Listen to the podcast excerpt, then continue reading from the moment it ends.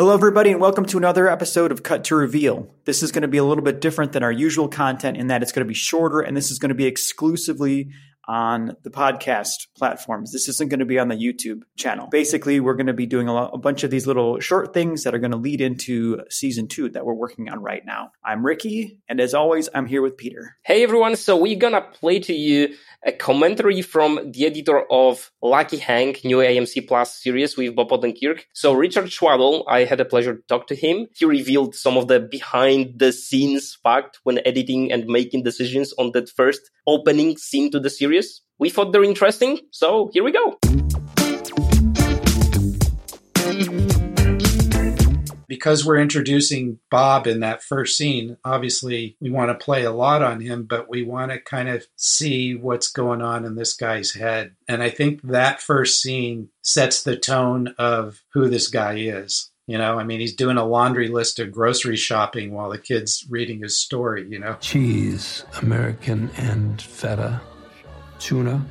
Vodka from my office. That first scene is really difficult as an editor because it's 6 pages long and it's basically a conversation between two people that starts off pretty mellow. You know, the student says, well, you know, can you give us a little input? Moving on. I mean, you could say something. I've given you my thoughts before. Just have a glance at your last story or the one before that. Okay, Jen, you want to read? It might spark some discussion if you offered something out loud. I don't think so. And then obviously it escalates to him doing a complete tirade at the end, which jumps into the main credits. I love how it builds. I'll tell you what, I'll smile through the rest of this. You are here. And even if your presence at this middling college in this sad, forgotten town was some bizarre anomaly, and you do have the promise of genius, which I'll bet a kidney that you don't. Sometimes there were takes where they were talking on top of one another towards the end, but more often than not, directors leave room so that an editor can tighten or expand. You don't know that I'm not the next Chaucer. We do know. All due respect, you would not know. All due respect, a cat wouldn't know. Originally, the way it was scripted is it started right in on the class. And two showrunners both felt like it needed something to give a little breath before we come into that moment. And so we tried a bunch of different things. We did a montage. They had shot some B-roll of students walking around the campus and, you know, saying, here we are in this campus life. And then they're like, let's steal a shot from, I think it was episode 3, of Hank at the pond staring at the geese. And it works so well because, first of all, he's staring off into space and you're thinking, what's this guy thinking? What's going on in this guy's head? And then you see him walk into his building and then we're in class. And they're sort of symbolic of geese migrate. They fly away.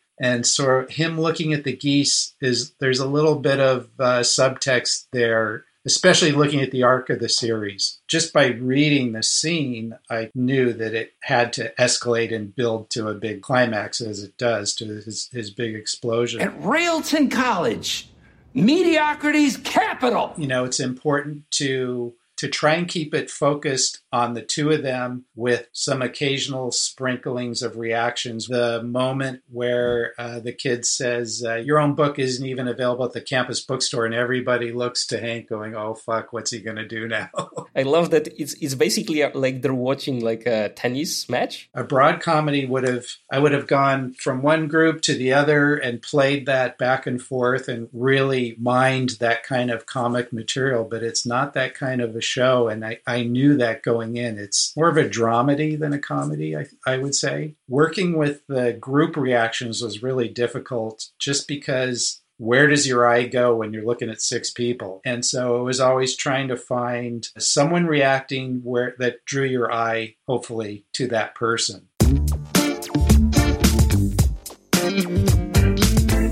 I found it interesting that, you know, a lot of the decisions that he discussed were actually decisions made by writers more than him in the editing room.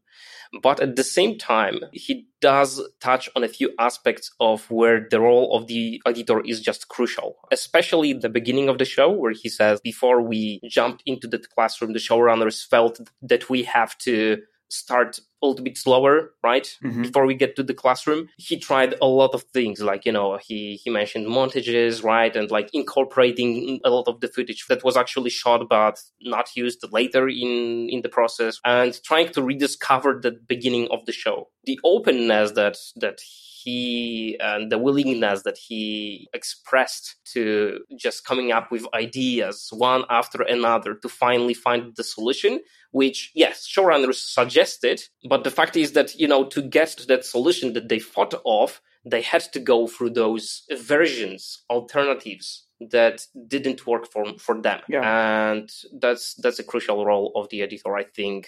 You know, the openness to try ideas. You know, also the aspect of him talking about reaction shots was very interesting to me. He did mention to me that Peter Farrelly actually shot that scene 2 times just on reactions. Hmm. And I think it's super interesting because, like, as he said, like, usually as editors, we mine for those reactions, you know, in the text that were not shot with that intention. We just get those reactions from those in-between moments for the actors. And yeah, that's great. That's great.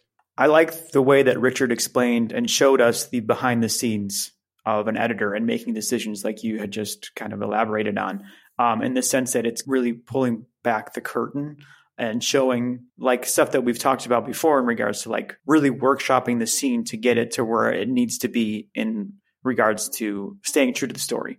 What I really liked about what he said was how the material will also dictate the way that he edits. You had said that it was like a tennis match, where he was like, I could have gone back and forth and done that classic comedy editing of like going back and forth between the reactions of people. And because it's not that type of show, you know, I kind of hold back on the reins to give it something a little bit more and show that it's more not goofball as that is. It's more restrained because it is a dramedy.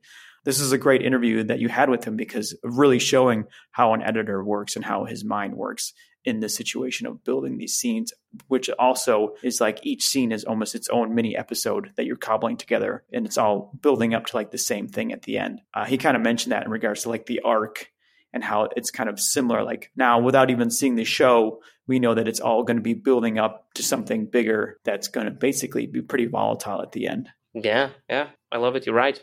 So that's it for this mini episode of Cut to Reveal. If you want to see more commentary on a couple more scenes from Lucky Hank with Richard and Peter, then you can go to Cut to the Point YouTube channel to check out more. As always, we would love it if you would share and like this, as well as just tell us how we're doing. So I hope you guys have a great day, and until next time, take care. Bye-bye.